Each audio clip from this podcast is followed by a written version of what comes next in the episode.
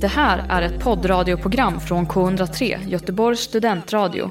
Du hittar oss på k103.se. Av upphovsrättsliga skäl är musiken förkortad.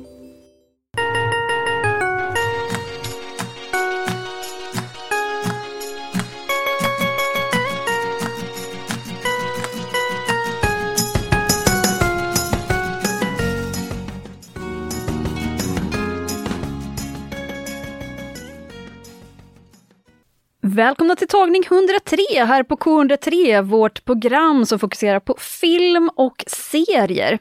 Det är vi som älskar att titta på skärmar av olika slag och vi som ska guida dig genom det här avsnittet är jag, Eva Gustavsson. Och jag, Kristoffer Rissanen. Och vad har vi då att bjuda på idag, Kristoffer? Ja, vi har ett fullspäckat program. Vi ska kolla på SVT Play uh, som streamingtjänst och tipsa om lite grejer där. För det är ju så att alla har ju inte de här olika betaltjänsterna som vi alltid uh, namedroppar och tipsar om i det här programmet. Så vi vänder oss till SVT Play. Alla i Sverige har ju tillgång till det. Så vi har några guldkorn där. Sen så ska vi prata om en av dina favoritregissörer. Ja, den japanska Hirokazu Koreda. En av hans filmer finns nämligen på SVT Play, så vi har båda sett filmen Systrarna. Så vi ska ja. prata lite om den. Och sen ska jag också berätta om en serie på eh, Netflix som heter Special och det är en dramakomediserie och eh, den är eh, bra och jag ska recensera den sen.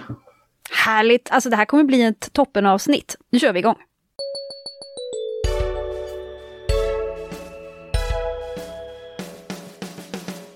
Vad har vi då tittat på sedan vi pratades vid senast, Kristoffer? Har du haft en bra film och serieperiod, känner du? Ja, det var ett tag sedan som jag var med i programmet nu, av olika skäl. Men jag har haft både, både bra och dåligt på den fronten. Jag, inte allt eh, som jag kollat på har varit eh, eh något att eh, vara glad över. Eh, men något, säg något av det bra då. Till att börja med så kollar jag ju på Handmaid's Tale. Eh, på HBO Nordic. Det är ju säsong fyra nu och sista avsnittet har ju inte kommit ut än. Men är du nöjd so far? Det är ju då, nu har vi ju levt med den här serien ett tag, liksom är det samma hype fortfarande? Nej, och samma hype, det går inte att gå tillbaka till den, först, den första tiden där den här var superpopulär, där, säsong 1, 2, några år sedan. Det är inte samma sak och den är fortfarande långsam och det är väldigt mycket stirrande in i kameran. Mm, och det är en slow burn-serie av sällan skådat slag. Men den är fortfarande okej. Okay. Jag gillar alternativ eh, reality fiction, liksom speculative fiction. Så jag, jag gillar det för den anledningen. Men det är, väldigt, det är för lite världsbyggande, typ. Jag gillar när det, man får veta mer om kontexten som folk lever i. Men ah, den är okej, okay. den är fortfarande välgjord, den är fortfarande snygg. Um, men sen uh, någonting som är bra som jag har sett, och det såg jag igår till och med, uh, Rosie, som är en irländsk uh, dramafilm från 2018. Det är en sån här väldigt social, realistisk titt på de hemlösa situation i Irland. Men for, det, är inte, det är inte som vi tror, alltså som vi brukar tänka oss när vi föreställer oss hemlösa, så tänker vi oss folk som har varit på gatan i många år. Det handlar om en flerbarnsfamilj som precis har blivit vräkta från sin, sin hyresrätt. Liksom. Uh, och de försöker bara hitta ett ställe att bo på till natten. Liksom. Den är väldigt somber, är väl ett bra ord på engelska. Jag vet inte vad man kan säga på svenska, men den, uh, den porträtterar en väldigt uh, tuff situation som förvånansvärt många kanske lever i idag. I, i, om inte på Irland så i alla fall i väst. Och, och, och, den förändrar också, eller den försöker bidra till att förändra synen på vad hemlöshet faktiskt kan se ut som. Att det händer förvån alltså det kan hända nästan vem som helst egentligen. Mm. Um, där, där tänker jag att en film som Nomadland också eh, gav en väldigt stor aspekt av det nyligen. Eh, för den handlar ju också på ett sätt om hur man tacklar hemlöshet, utsatthet. Eh, Just det. Kommer nog komma tillbaka till att prata om Nomadland lite mer längre fram. Men från socialrealism och hemlöshet och filmer som, och, och som faktiskt är bra. Jag har också tittat på Twilight-filmerna i sin helhet i, i den här fantastiska sagan från tio år sedan som har gjort mer för att skada skada kvinnorättsrörelsen än, än, än eh, något annat kanske. Eh, uh, gud, vilka hemska filmer det är. Alltså, det är ju, jag förstår ju inte att det här, jag kan ju fortfarande inte förstå att de här har blivit så populära. Eller så förstår jag det, men jag, jag vill inte förstå. Men de är ju, det, det, det är ju fruktansvärda filmer alltså. Vad är det som gör att du tio år senare har tragglat igenom de här filmerna trots att du verkar inte gilla dem alls? Är det ett eh, behov av att ha sett att man ska säga, jag ska minsann ha sett filmhistorien? Det, dels är det det, alltså det är, en, det är ett sätt att förstå eh, populärkulturen på ett, från en viss tid. Eh, att se vad som faktiskt var pop populärt och se om, det, om den här serie, filmserien har någon slags legacy. Det är ju böcker också, men filmserien var ju superstor såklart. Uh, och det är intressant att se liksom, de här filmerna med kompisar också och med lite tequila eh, eventuellt. Lite för att eh, göra det lite lättare. Men eh, i vissa fall så gjorde det bara värre. Men också för att se Kristen Stewart och Robert Pattinson hur deras karriärer har utvecklats sedan Twilight-filmen. Speciellt Kristen Stewart och Robert Pattinson. För båda de, Robert Pattinson vet vi, han hatar ju de här filmerna. Han hatade de här filmerna samtidigt som han gjorde dem. Men han är ju en seriös skådespelare nu. Jag menar The Lighthouse och han spelar ju Batman i den nya Batman-filmen. Och, och, och, han gör ju riktiga filmer liksom. The och Phoenix That Rose. The Phoenix That Rose. Och Kristen Stewart, hon gör ju också så här riktiga filmer typ. Alltså så här, hon är ju riktig skådis hon med. Det är en kulturell, vad ska man säga, artefakt. Kolla på dem med kompisar, ta, ta något att dricka, kör the drinking game at your own risk och så bara njut av dålig film liksom. Kanske borde ha druckit Bloody Mary istället. Hej, det, där har du en poäng. Men Taylor Lautner är snygg i de filmerna och det får man uppskatta också. Härligt. Alltså själv har ju jag gjort någonting som jag inte har gjort på ett år. Jag har varit på bio! Woho! Vilken fantastisk upplevelse. Jag såg, the, uh, jag såg A Promising Young Woman, som jag kommer att prata mer om här i tagning 103 i ett uh, kommande avsnitt, tro mig. Mm. Uh, men jag kan säga, spoiler, jag älskar den! men annars så har jag tittat ganska mycket på tv-serier på sistone. Jag sa ju i förra avsnittet att jag hade börjat titta på Ozark säsong 3. Nu har jag avslutat den. Och även om den kanske inte är riktigt lika bra som säsong 1 och 2 så är den fortfarande väldigt bra. Skoningslös får man ju ändå lov att säga att den är. Det här är en liksom, ja, det är kartellkrig och det är ja, intriger mellan de olika karaktärerna i, eh, i Ozark semesterorten. Eh, så att, ja, jag är nöjd. Jag ser fram emot att kunna få se eh, säsong fyra när den nu kan tänkas bli inspelad och eh, premiärad. Det, där får man nog vänta lite gissar jag. Ska säsong fyra vara den sista säsongen?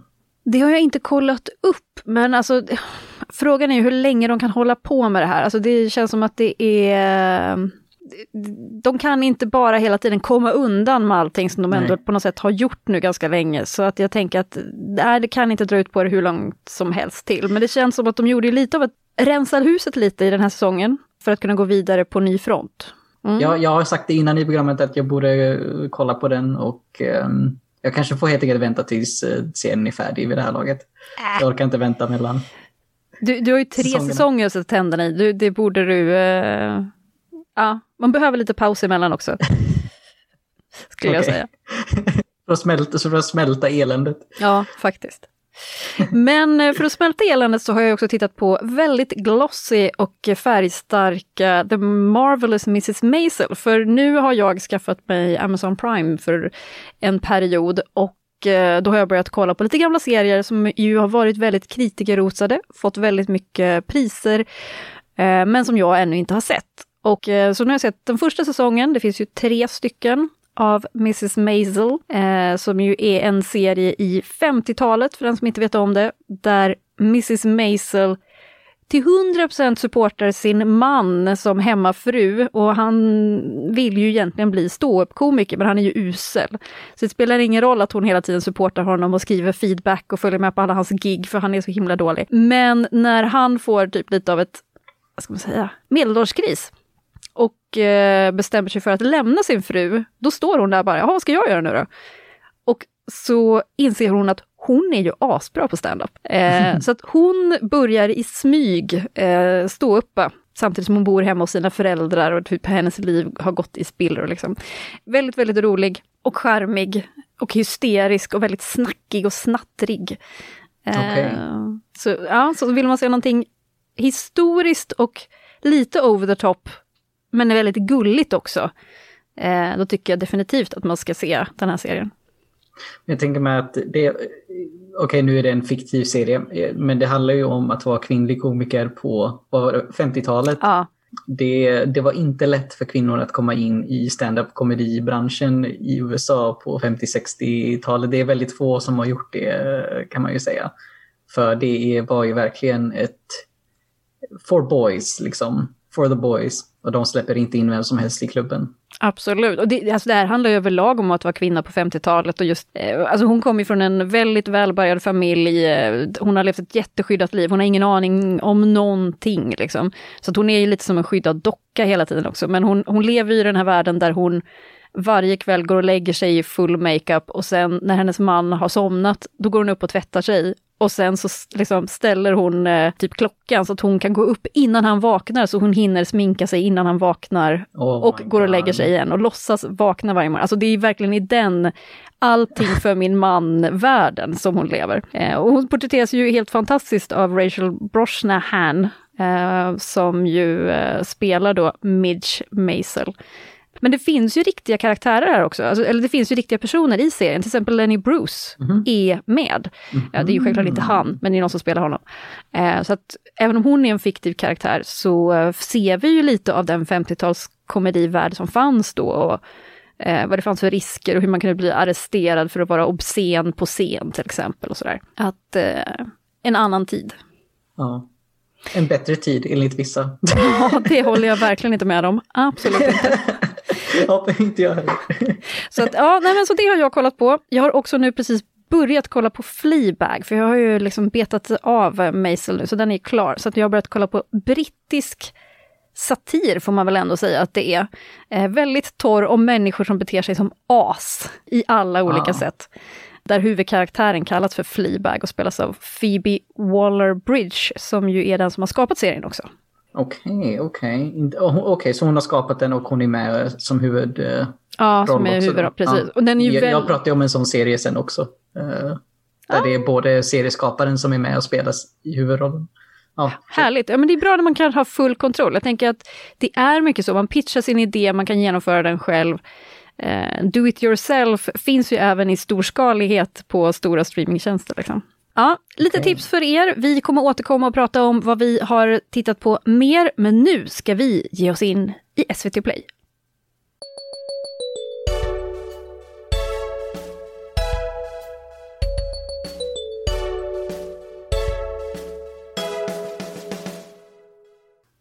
Så, vi tänkte att vi ska prata om SVT Play och som vi sa i början av programmet så är ju det här en tjänst som är tillgänglig till alla som bor i Sverige och det kostar dig ingenting. Uh, och varför vill vi göra det här? Jo, vi är kanske lite medvetna om att vi faktiskt ofta tipsar om serier och filmer som finns tillgängliga på alla slags olika plattformar. Vi har säkert eh, namedroppat Netflix hur många gånger som helst, Apple TV, eh, Amazon HBO. Prime, HBO, eh, Paramount Plus kanske kommer i framtiden. Uh, jag vet inte vad. Men poängen är att det finns oerhört många plattformar men alla är vi inte rika nog att kunna ha alla de här. Och, eller så vill vi kanske inte av, av olika principiella skäl. Så SVT Play då? Vad är det som är bra med SVT Play, Eva? Vad skulle du säga? Ja men alltså det du sa, det är ju gratis.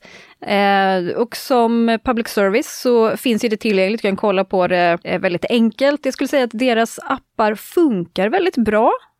Eh, de har ett ganska varierat utbud. Idag tittade jag till exempel på, alltså du kan ju se allt från film, serier, dokumentärer, men också nyheter. Idag hade de ett litet inslag om att det ju var en eh, partiell solförmörkelse. Ja, det kan man ju inte se här i Göteborg för det är ju bara molnigt här liksom. Då finns den på SVT Play, så kan man titta. Så här finns ju liksom det här lite svårare att hitta någon annanstans, som också är mindre kommersiellt gångbart, men som kan vara kvalitativt väldigt bra det som jag, alltså det är ofta känner jag att jag säger att jag har tid över, jag vill bara så här, kolla på någonting. Jag scrollar igenom Netflix i sin helhet och allt det här, och de andra apparna som jag kan ha. Men sen så går jag in på SVT Play och så är jag mer liksom engagerad av att kolla på någonting där. För det känns som att de har en annan slags, vad ska man säga, kurering. Alltså de väljer ju ut mer, kanske mer noggrant vad de lägger upp på SVT Play. Så där, och där hittar man ju speciellt väldigt bra dokumentärer. Vi har redan tipsat om fler dokumentärer som finns på SVT Play och vi kommer fortsätta göra det. För de lägger faktiskt fokus på bildning tycker jag på SVT. Um, ehm, att, lära, att vi får lära oss någonting om vad som kan ha hänt i Sverige eller vad som händer utanför Sverige i, och, i, i ehm, och med dokument inifrån utifrån. Men sen så har vi också att SVT Play lägger faktiskt upp filmhistoria. Vi har ju sett nyligen att de har lagt upp Charlie Chaplin-filmer. Ehm, vill du berätta lite mer om just SVT och filmklassiker? Ja, men alltså, jag tycker att man ska hålla ett öga på deras filmkategori, för där kan finnas eh, väldigt mycket blandat. Eh, du sa Chaplin, men även till exempel, nu finns mycket av Roy Anderssons filmer. Och de gillar att lägga upp just ett sjok av en regissör eller filmskapare, eh, så att man kan se några stycken. Eh, det finns lite Hallström-filmer just nu och då är det allt från de här svenska med Magnus och Brasse som ju kommer från liksom hans tidiga karriär. Men där finns också Gilbert Grape till exempel om man vill se den gamla klassikern. Och, och nu när det är fotbolls-EM på gång, alltså då kan man kolla på Fever Pitch för den ligger också där. Så det är ju inte bara de här som man känner att det ska vara svartvita långfilmer av Bergman och att det ska vara väldigt antingen bara filmhistoria och så. Det är också kommersiella filmer. Vill vi tipsa om några särskilda grejer som vi har sett på nyligen som vi vill Ja, gärna. gärna. Liksom, säga Absolut. är guldkorn? Vad har du? Jag har en som jag såg, det här var ett ganska bra tag sedan nu, men den finns kvar på SVT Play och det är ju dokument utifrån som heter Mullvaden Undercover i Nordkorea. Och det här är en dansk dokumentär från 2020. Det handlar om en, en eh, före detta kock som är, han är gift och har barn. Som lite grann spontant efter att ha liksom sett nyheter om Nordkorea under alla år liksom. Av ren nyfikenhet så joinar han det dansk-nordkoreanska vänskapsföreningen eh, eh, typ. Eh, som verkar bestå av några, liksom, några personer som sitter på en veranda och typ dricker öl tillsammans. det är Danmark, så of course. Men han inser att de har en annan viss typ av access till Nordkorea. Och han tar kontakt med en dansk dokumentärfilmare som har gjort många år sedan en annan dokumentärfilm om just Nordkorea. Och han kontaktar honom och säger hej, vill du spela in en film om mig när jag infiltrerar Nordkorea? Men man vet inte hur mycket de vet. Man vet inte vad som är verkligt eller inte. Men för någon anledning så får man en väldigt intim inblick i hur Nordkorea eh, faktiskt funkar. Definitivt skulle jag tipsa om den här. Den är väldigt intressant. Jag vill inte spoila för mycket för det är så, mycket, det är så många intressanta karaktärer som dyker upp och, och det är så många spännande moment. När som helst så vet man att det hade kunnat gå riktigt illa liksom att de upptäcker allting och kan kanske bli avrättad i Nordkorea liksom för espionage. Alltså, den är helt Eh, jag, jag har inte sett något liknande innan. Så den absolut. Ja, och jag har också en eh, dokumentär som tips. Där det är den senaste filmen av Nahid Persson som finns på SVT. Där den heter, på engelska heter den Be My Voice, på svenska heter den Hör min röst, Slöjans revolution. Och eh, hon började följa aktivisten eh, Mashi Alinejad, som ju var en person, eller är en person, som eh, började uppmana kvinnor i Iran eller världen över att eh, lägga upp på sociala medier när man eh, helt enkelt tar av sig slöjan. Eller gör saker som på andra sätt inte är tillåtna där de lever, till exempel köra bil eller cykla. Eh, och bara vistas utomhus utan hijab då. Och eh, hur hon fick en väldigt stort följe och eh, liksom vad som hände när den här revolutionen började starta. Eh, men jag tycker att den är intressant för att den följer ju både den här utvecklingen hur den liksom tas emot eh, och vad som händer med de här personerna som vågar att ställa upp eh, och göra de här aktivistiska handlingarna. Men också att hon följer med eh, Mashi väldigt mycket. Och hon är ju en väldigt energisk person eh, med liksom väldigt modig men också alltså, hennes liv går ju berg och dalbana eh, på grund av det här. Och hon lever i USA, i New York, men en del av hennes släktingar finns fortfarande i Iran. Och så här, vad händer med hennes släktingar? Så, alltså man får följa med under ganska lång tid och se utvecklingen. Och den är ju både så här hoppfull och väldigt charmig, men den är också väldigt obehaglig och skrämmande när man ser hur mm. utvecklingen börjar och liksom reaktionerna och vad det får för konsekvenser för både individer men också hur hur Mashi blir mer och mer, alltså att hon lever under så här rädsla att så här, någonting skulle kunna hända mig. Eh, jag får börja bli väldigt mer försiktig och vara så. Så att, eh, väldigt intressant dokumentär av Nahid. Det känns som att vi, vi rör oss i lite liknande situationer här. Det handlar om, om aktivism på ett sätt i båda de här dokumentärerna och, och också om att avslöja någonting, det känns som. Eller så här, avslöja energi med ett fall och ett andra att utmana energin. Så det är um, väldigt, uh, ja, det låter väldigt intressant och uh, såklart i Sverige så känns det här som en relevant dokumentär också för vi har ju en stor del av uh, minoritetsbefolkning som kommer från Iran sedan kuppen, statskuppen många decennier sedan. Mm. Skulle du rekommendera den här till Alltså jag skulle... Specifikt den publiken också? Nej, jag skulle nog säga att jag rekommenderar den till alla. Eh, framförallt bara för att börja få en förståelse också. För det är så lätt för oss som står ganska långt från en värld där man måste eh, ha slöja. Alltså mm. där det inte är ett val. Alltså det är ju, eh, man får välja om man vill ha det eller inte, men där det inte är ett val, eh, det är ju någonting som man kanske inte har så mycket koll på här, om man bor i Göteborg. Och då kan det nog vara bra att förstå vad som finns bakom och höra de olika rösterna. Vad tycker alla de här kvinnorna? Eh, och eh, att faktiskt få se människorna bakom, men också faktiskt på, på bred front höra vad händer med människor när man står upp mot det här förtrycket. För det är ju, eh, även om man kan känna en hoppfull känsla av det, så är det också väldigt mycket förtryck som kommer här. Och det går inte bra för alla de här människorna, det gör det verkligen inte. Nej. Så jag tycker att det, det, den är till för alla. Okay.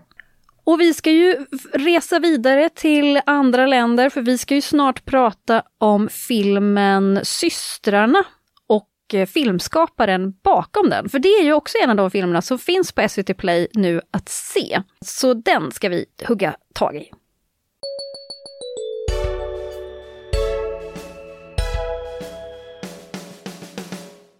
Så nu ska vi prata om en av Evas favoritfilmskapare. Eva har kanske nämnt någon gång i, i programmet innan, men nu gör vi en lite av en djupdykning. Och vem är det vi pratar om, Eva?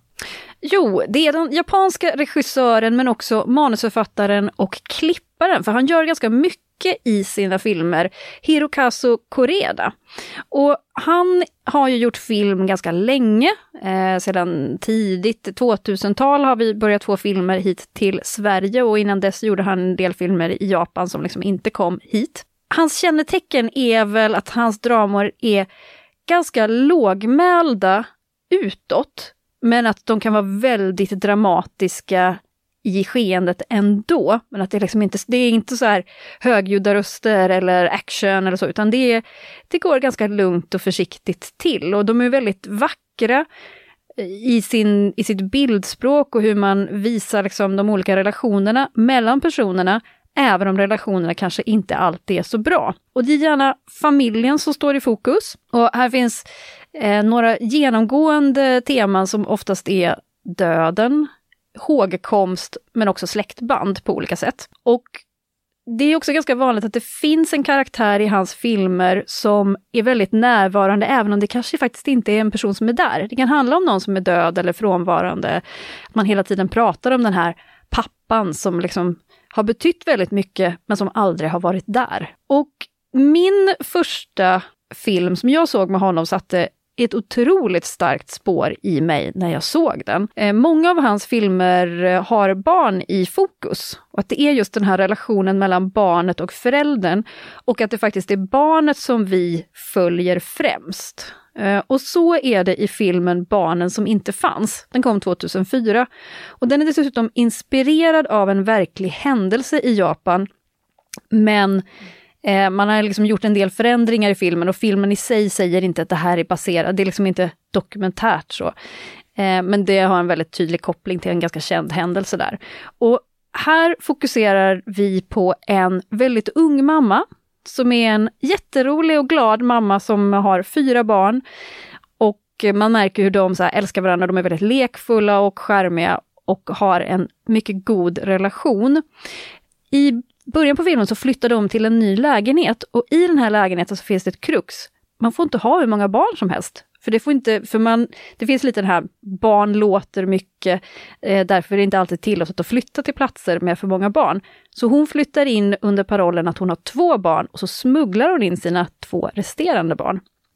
Och ganska snabbt så försvinner sedan mamman därifrån och lämnar den 12-åriga sonen ensam i liksom in charge, så här, ta hand om dina syskon nu. Och så förstår man att mamman, vad som har hänt är att hon har gift om sig efter att fadern har gått bort och den nya mannen vill inte ha barn. Så det här handlar ju då om hur de här barnen lever själva i den här lägenheten och hon Ibland kommer hon dit men det går liksom längre och längre mellan besöken. Och då handlar det om så här, vad händer med de här barnen när de ska klara sig själva? Eh, de sitter hela tiden hemma och väntar på att mamma ska komma och de bor i en lägenhet där de typ inte får höras eller synas heller, för de får liksom inte veta att alla finns där.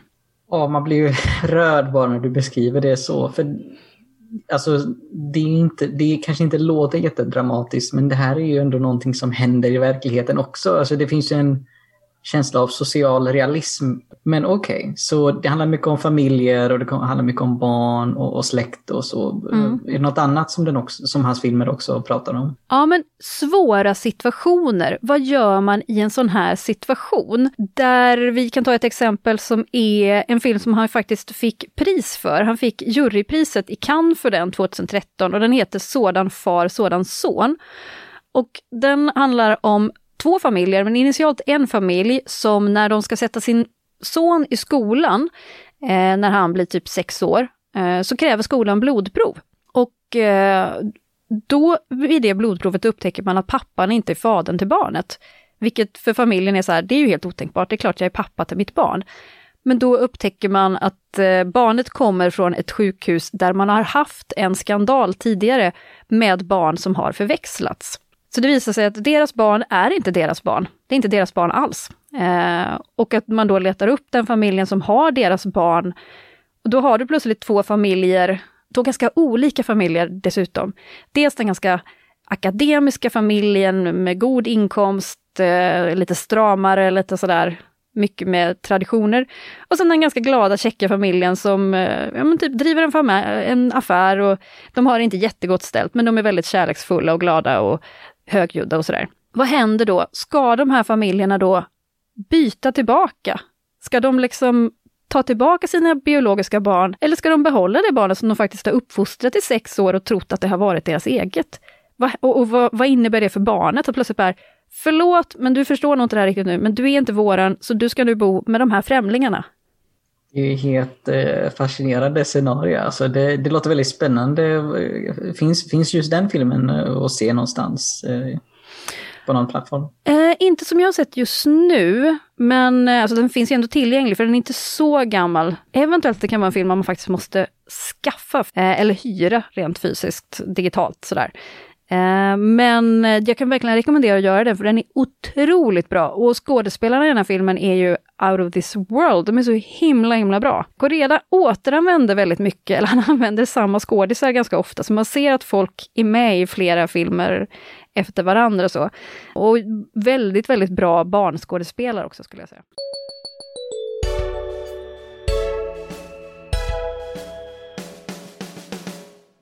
Den har ju lite blandade titlar. Och de här titlarna ger kanske också en liten känsla för vad filmen också handlar om. För på engelska heter den Our Little Sister, som kanske ger nästa ledtråd in liksom vad den ska handla om. Men på japanska har den ju en titel som också ger en bild av hur filmen är. Om man översätter det till engelska så heter den Seaside Town Diary. Precis, Umimachi Diary är den japanska titeln. Så, och, men vi hoppar in i det direkt. Det handlar ju om tre systrar som bor tillsammans i eh, mormors hus i en kuststad som heter Kamakura. Och deras föräldrar är ju frånskilda sedan länge och en dag så får de veta att deras pappa, som de inte har träffat på 15 år, har gått bort. Och eh, de åker till eh, där han har bott, till, till hans eh, begravning. Och så upptäcker de att de har en halvsyster som är 13 år, som heter Susu. Och hon bor med sin styvmamma och sin styvbror. Och de umgås en liten stund med henne och liksom får lära känna den här halvsystern som verkar vara väldigt intresserad av de här systrarna och verkar vilja engagera sig med dem men vågar inte riktigt ta det första steget. Eh, men den äldsta systern Sachi, hon ganska spontant bjuder Suzu till att faktiskt bo tillsammans med dem i sitt hus och att de ska ta hand om henne. Suzu, hon flyttar och hon bor tillsammans med systrarna och hon börjar på en ny skola och hon börjar spela fotboll och blir liksom populär eh, kan man väl säga. Hon, hon får en plats och hon får kompisar och Någonting som var väldigt fint med just det är att det känns inte som en typisk story progression i typ västerländsk film. Det känns som att i en film från vår del av världen så skulle det vara någon slags konflikt i början med att halvsystern börjar på en ny skola och barnen är typ inte alls välkomnande eller eh, är exkluderande eller till och med mobbaren. Det känns som att det är väldigt typiskt att det, måste finnas en konflikt. Men i Kare Edas film så är det helt, helt annat. Där, där är det egentligen ja, schysst, du är ju ny, vad är du intresserad av? Eh, eh, vi, vi, här, skriv upp det så att du kan vara med i fotbollslaget. Det är det som verkar vara annorlunda med Korea kanske, eller om det är med japansk film, men den här känslan av typ inkludering och värme och, och som finns i den här kuststaden eh, känns inte helt typisk kanske. Men jag gillar det att allting inte måste vara ett problem utan det snarare handlar om händelser. För, för det är ju verkligen det här, vi får följa med i de här olika systrarnas liv. De lever ganska olika liv fast de lever tillsammans och de har ganska olika personligheter. Och, eh, men vi får ju se mycket av bara tiden under en period i deras, i deras liv där... Ett par ja, men, år kanske? Ja, men precis. Att eh, det här händer på våren, det här händer på sommaren, just att man har de här eh, lite ritualerna, att det snarare är lite som en dokumentering av hur livet skulle kunna se ut. Jag, jag vill ju flytta hit, det verkar ju så himla ja. charmigt och trevligt. Och... Man, man brukar ju kalla det a slice of life, typ när man snackar om just hur eh, sådana här filmer eller serier eh, visar upp små stunder i, det, i vardagen som ändå kan vara betydelsefulla för karaktärerna i, i uh, filmen. Liksom. Mm. Och uh, som du säger, man vill ju flytta dit. Det är ju så vackert och fint. Och även om det händer tråkiga saker, det, det blir tydligt att döden är ju en del av livet också. Och att olika moment i filmen delas upp av att någon går bort också. Vill du berätta lite mer om det? Ja, för här får man ju följa med i traditionen av att fira födelsedagar och dödsdagar.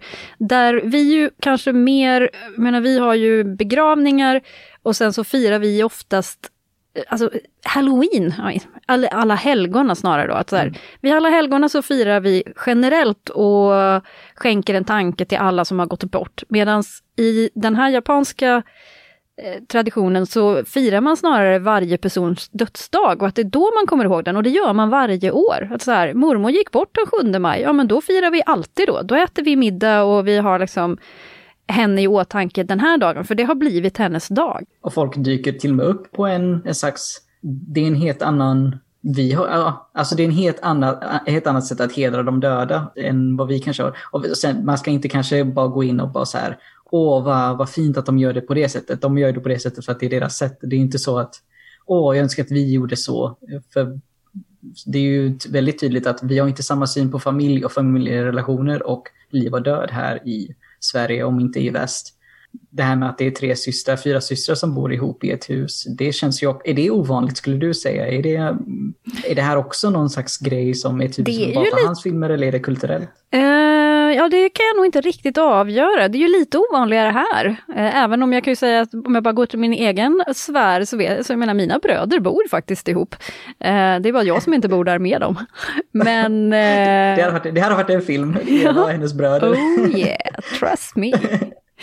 men, eh, nej men just också, för jag gillar det här just att det här huset där deras gamla liksom, mormor har ju då lämnat dem huset eh, där de bor och det är liksom deras haven på något sätt. Och eh, mm. hur det är liksom det som håller dem samman. Det, det, det, är liksom inte alls konstigt att de bor ihop. Eh, även om de kanske på sikt, för de, är ju, de här systrarna är ju alla liksom då mellan typ 20 och 30 eh, i ålder. Och de är ju fortfarande alla ja, men typ singlar liksom. Eh, och visst, i framtiden så kommer de säkert flytta härifrån, kanske till en egen familj och så. Men det här, det känns som att deras hem är också verkligen deras eh, där allting på något sätt är heligt. Att de, det är där de samlas, där är de trygga, där har liksom... Och hela huset gör dem till en familj på något sätt. Och det är också en grej, alltså vad, vad är ett hem egentligen? Och det blir väldigt tydligt i början av filmen att Suzu, deras halvsyster, hon hör inte hemma i, på den platsen där hon bodde med, sin, med deras pappa. Så att bo med sin styvmamma lockar henne inte alls. Och, och det blir så tydligt i filmen att när hon väl flyttar till systrarna så har hon fått en plats. Hon har fått eh, någonstans där hon är välkommen och där hon kan få leva och, och vara, vara en del av någonting. Och det här hemmet, alltså det här huset som de bor i, it is what you make of it. Och it's also where you leave your mark, om jag säger det på engelska. Liksom. För de har ju, det är någon fin scen där de liksom visar eh, Susu den här de har liksom eh, ristat, karvat in i, i trä eh, och räknat liksom var, varje systers eh, höjd. När de blivit äldre och äldre och äldre. Och då så lägger de till Susus också liksom för att visa nu tillhör du det här, eh, det här hemmet. Och de har det här plommonträdet som de gör plommonvin av varje år. Och de har den här, de har en, en typ av um, shrine till typ sin mormor eller till familjen, familjeanden eller vad man ska säga. Som de, varje morgon så går man, när man går upp innan man käkar frukost så ber man framför den här, uh, vad kallar man det på svenska, shrine? Det kommer jag inte ha på det, men... Uh... men alltså, jag ska inte kalla det ett litet altare, men det, det skulle ju kunna vara det. Det är för att ja. det är det vi kallar det. Men uh, det känns ju som att det är en, en liten helig plats man har. Ja, precis, där man ofta har rökelse och så. Men... Och även om det inte är religion så är det någonting man gör ändå för att visa någon slags respekt eller vördnad ja. för de döda och, och, för det legacy, för det känns som att de sitter på ett legacy också med det här huset, tänkte jag säga. Att de håller i liv någonting som har förts ner från generationerna. Mm. Ja, men just också det här att man visar hur livet går vidare. Det händer olika saker. Den här, det här, de är ju ett resultat av en familj som har på ett sätt gått sönder, men systrarna har hållit ihop. Och det kanske då snarare är eh, mormor som har hållit dem ihop, men nu är inte hon längre kvar. Vi får aldrig se henne liksom. Men eh, det händer dåliga saker, men livet går vidare och man löser det på olika sätt. Och det här är deras lösning. Det, det handlar inte så mycket om problemet, det handlar om lösningen som de har hittat. Liksom. Och även till stor del, vi, vi nämnde ju att de eh, föräldrarna var ifrånskilda och eh, deras mamma stack ju liksom för att farsan var tillsammans med en annan kvinna. Det handlar ju också, till, för mamman kommer tillbaka till mig, det handlar ju mycket om försoning i den stunden. För först av allt så är, är de ju väldigt så här, i alla fall den äldsta syster som kanske minns bäst hur det var när deras föräldrar faktiskt var tillsammans, är ju liksom inte så nöjd med sin mamma så här. Men under filmen så får man ju veta just hennes anledning till varför hon faktiskt kunde lämna sina barn. Det, man, man förstår ju man förstår ju när man väl får veta, alltså det här var situationen. Mm. Ja, okej. Okay. Det fanns ingen annan utväg liksom. Så det, och det var väldigt fint. Jag blev väldigt rörd av det för, uh, ja, som sagt, jag säger det om och om igen, det här händer i verkligheten och i vissa fall så kanske man inte uh, någonsin kommer försonas med en förälder som har varit dålig liksom, för en. Eller som har varit en negativ del av ens liv.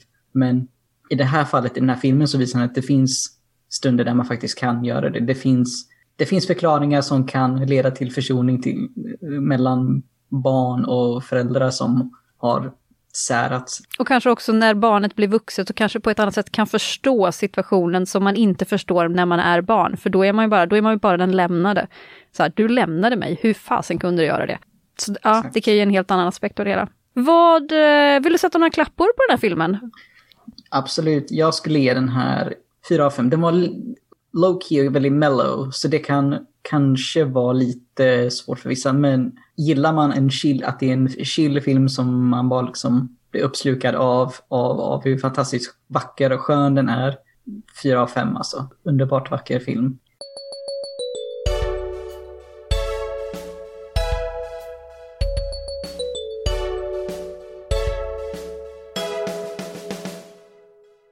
Då är det dags att berätta lite mer om Special som jag har kollat på på Netflix. Och eh, det här är en dramakomediserie på eh, två säsonger. Eh, den blev nedlagd efter två säsonger av Netflix som det oftast är fallet nu för tiden. Och eh, det handlar om en kille som är både gay men som också har cerebral pares eller som det ofta kallas CP-skada. Och Ryan O'Connell är både serieskaparen och författaren av boken som ligger till grund till just den här serien. Och eh, det är även han själv som spelar huvudrollen. Och i den här serien så är han skribent på ett Buzzfeed-liknande mediehus som skriver ja, såna ganska ytliga artiklar om 10 tips on how to uh, get someone to date you tips. Alltså sådana här, så här väldigt...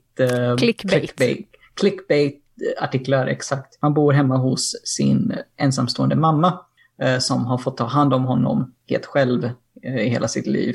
Och han är ungefär i 20-årsåldern och är fortfarande oskuld, vilket han plågas av. Och han försöker ändra på det här när han ska börja våga navigera datinglivet i Los Angeles, i glittriga, glammiga, ytliga Los Angeles. Samtidigt försöker han också handskas med sin egen identitet som handikappad och, och, och även gay, men också att han även i sig själv har vissa funkofobiska tendenser. Alltså funkofobi att han, han är själv kan vara nedsättande mot, eller diskriminerande mot personer som har olika funktionshinder. Ja, precis. Det var det jag tänkte på, om det är mot andra eller om han också kan vara det mot sig själv, att han mot, alltså mot sina egna tillkortakommanden. Jo, men precis. Och det, för det är också någonting som han ständigt måste påminnas av i och med vad folk säger till honom runt omkring. Alltså, det här verkar som en stor anledning till, till varför han gjorde den här var för att dels för att visa representation för folk som har funktionshinder. Det är inte så vanligt i Hollywood än. Men också folk som faktiskt inte bara har det men också är gay. Och eh, han gör det här på ett väldigt vitsigt och smart sätt. Den är ju väldigt kvick och rolig så här och väldigt välskriven. Um, samtidigt som den ofta försöker väcka känslor som också speglar karaktärernas känslor i scenen. Jag tänker på eh, en scen i andra säsongen när han får höra, precis när han ska få ligga med en väldigt snygg skådespelare som har varit väldigt intresserad av honom, att den här killen bara är intresserad av honom för att han har en, ett funktionshinder. Han får höra i sängen liksom Oh you are so hot, your scars are so hot and the way you limp is so sexy i stunden. Och det är ju såklart för honom otroligt förödmjukande och, och förtvivlande och förvirrande liksom. Och man blir ju äcklad, alltså han blir ju äcklad själv av att höra det. Och det kände vi också när vi ser det här, för det är så intimt och nära och naket. Den räds inte att eh, visa hy, just so you know. Men att den bygger också på hans liv, den här serien. Eh, och det gör det ännu mer förkrossande när vi faktiskt ser på så nära håll vad som har hänt, kan ha hänt honom. Eh, men sen är det också varma och glädjande stunder i serien. Det är inte bara liksom hemskhet, utan det är gott och blandat. Tror du att man har valt att göra det ganska kvickt och eh, liksom glatt just för att väga upp den svärta som finns. Så det, för man hade ju kunnat gjort det bara som en drama, bara så här jättedramatiskt och bara liksom tragik och hemskheter. Ja, ja det, absolut. Och det tror jag Ryan också, som verkar vara väldigt rolig och kvick som person och, och skådespelare. Det ska vara kul, man måste kunna få skratta med honom också. Liksom. In, inte, inte åt honom och inte åt karaktärerna, utan med dem i all deras trials and tribulations. Men det är inte bara han som är med i den här serien. Eh, han har ju en bästa vän som eh, Eh, spelad av en väldigt rolig och fräck Punam Patel. Jag har inte sett henne i något annat innan, men hon är skitrolig i den här. Men hans mamma som är spelad av Jessica Hecht, som har varit med ganska mycket innan, hon är helt fantastisk i den här serien. Och hennes prestation som en stark, tålmodig, tystlåten men, men också väldigt ömtålig mamma till Ryan. Hennes prestation borde få mer uppmärksamhet skulle jag säga.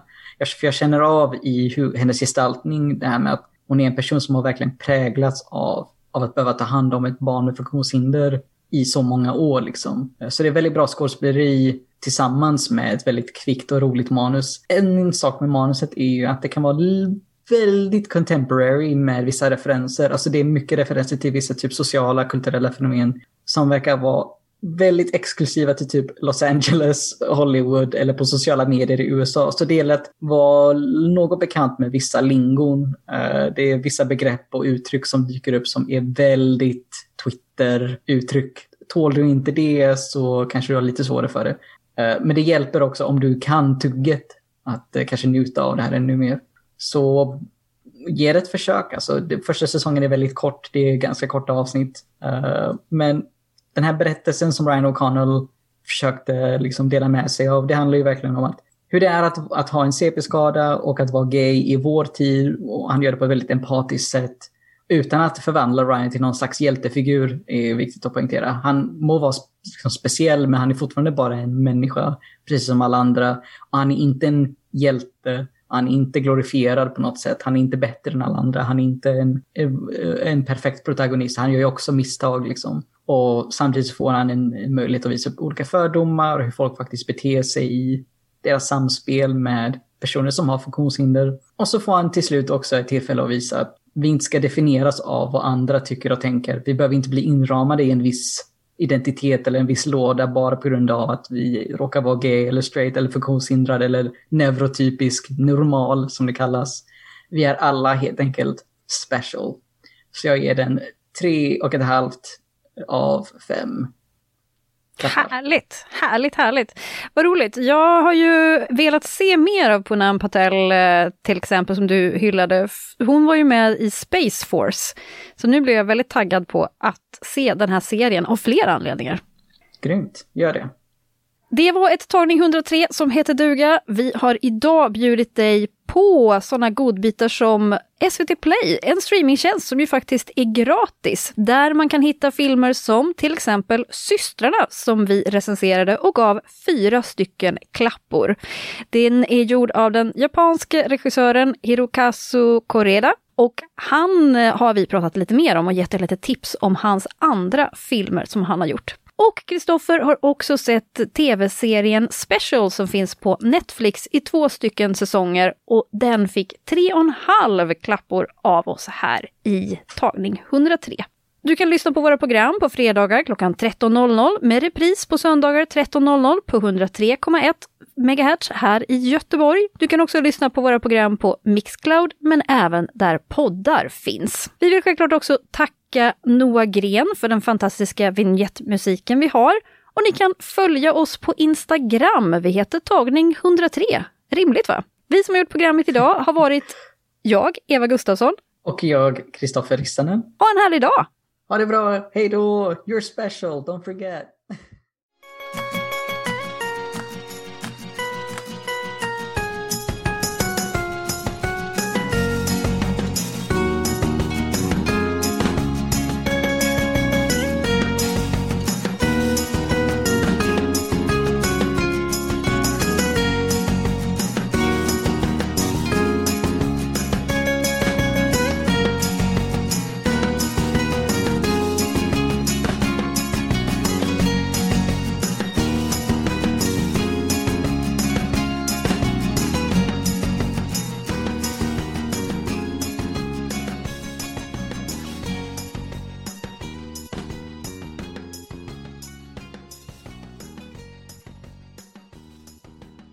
Du har hört en poddradioversion av ett program från K103.